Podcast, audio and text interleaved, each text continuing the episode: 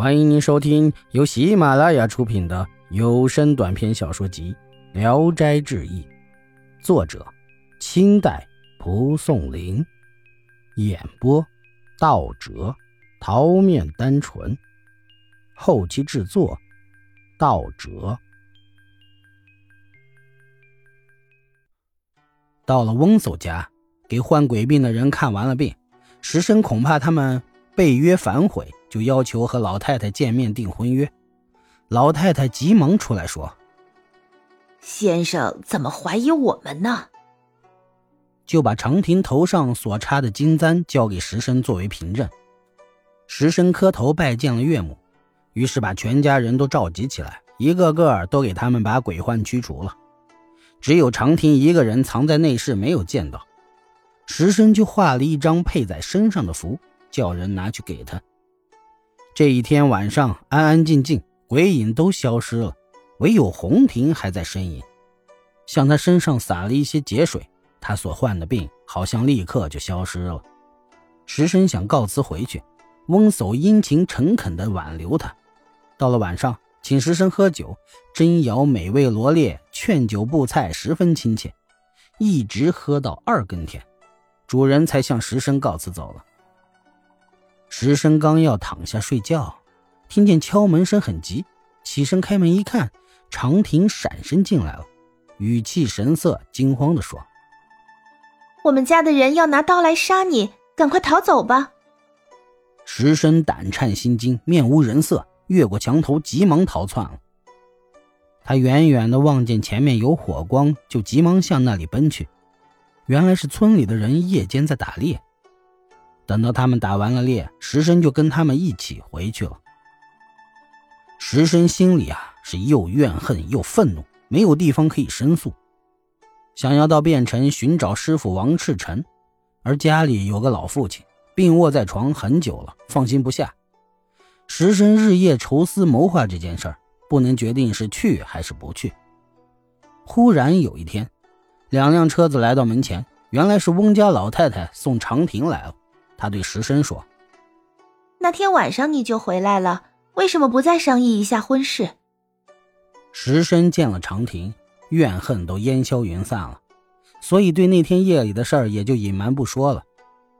翁老太太督促两人在庭院里拜完了天地，石申要设酒席招待岳母，他推辞说：“我不是闲人，没有时间坐下来品尝美味佳肴。”我家老头子年老糊涂了，有什么对不住你的地方啊？姑爷，你肯为了长亭而念及到老身，就深感庆幸了。于是上车走了。原来翁叟杀女婿的预谋，老太太并不知道。等到没有赶上时辰返回来，老太太才知道，心里颇为生气，和老头子整天吵骂。长亭呢，也哭泣不肯吃饭。老太太硬作主张把长亭送来，不是老头子的本意。长亭过了门，石生问他，才知道了其中的缘故。过了两三个月，翁家来接女儿回家探亲，石生估计他不能回来了，就不许他回去。长亭从此就时常啼哭。过了一年多，生了一个儿子，起名叫慧儿，雇了一个奶妈哺育他。然而儿子好哭，晚上必定要回到母亲那儿。一天，翁家又派车来说，老太太非常思念女儿。长亭越发悲伤，石生不忍心再留她了。长亭要抱着孩子去，石生不允许，长亭就自己回娘家了。临别时约定以一个月为期，可是啊，过了半年多，仍然没有消息。石生派人去探看，翁家从前租赁居住的院子已经空了很久，没人住了。又过了两年多，一切希望都断绝了。儿子呢，整夜啼哭，石生心如刀割。不久，石生的父亲病死了，石生倍加哀伤，因而就病倒了。父丧期间病势沉重，不能接受宾客朋友的吊唁。正在昏昏沉沉之际，忽然听见一个妇人哭着进来了。一看呐，原来是披麻戴孝的人，是长亭。石生心中十分悲痛，一阵难受，就断了气儿。婢女惊慌呼叫，长亭才停止了哭泣，过来抚摸石生的身体。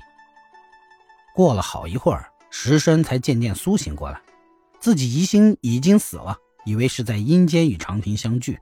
长亭说：“不是在阴间，我不孝顺，不能得到严父的欢心，受到阻挠，三年不能回来，实在对不住你的一片心。”正好我的家人由东海经过这里，得知公公去世的凶信，我尊严父之命，断绝了与你的儿女之情，却不敢遵从他的乱命而违背翁媳之间的理智。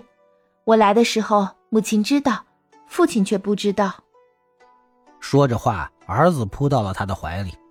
说完了话，他才抚摸着儿子，哭着说：“我有了父亲，孩子，你没了母亲了。”慧儿也嚎啕大哭，满屋的人都掩面哭泣。长亭站起身来，着手料理家务，灵柩前供着的祭品器具齐全而干净。石生心里大感安慰，但是因为得病时间久了，急切间不能起床。长亭就请石生的表兄接待来吊唁的宾客。吊唁的礼仪结束以后，石生才能拄着拐杖站起来，与长亭一起商议安排殡葬的事儿。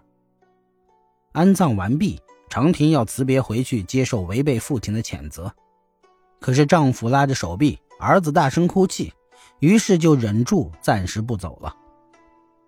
过了不多日子，翁家有人来告诉长亭的母亲病了，长亭就对石生说：“我是为了郎君的父亲来的，郎君就不为了我的母亲放我回去吗？”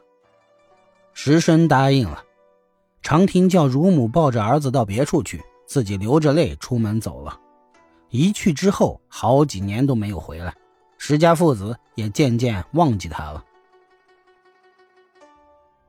本集演播到此结束，谢谢大家的收听，喜欢请点赞、评论、订阅一下。